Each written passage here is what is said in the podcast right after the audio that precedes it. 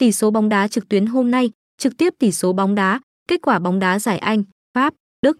Tỷ số bóng đá cũng là một tiêu chí quan trọng trong việc đánh giá thành tích của một đội bóng. Hàng loạt thống kê liên quan đến tỷ số như số bàn thắng, số bàn thua, hiệu số bàn thắng, điểm số trong bảng xếp hạng đều được sử dụng để định vị vị trí của đội bóng đó trong hệ thống bóng đá quốc tế truy cập tỷ số. Com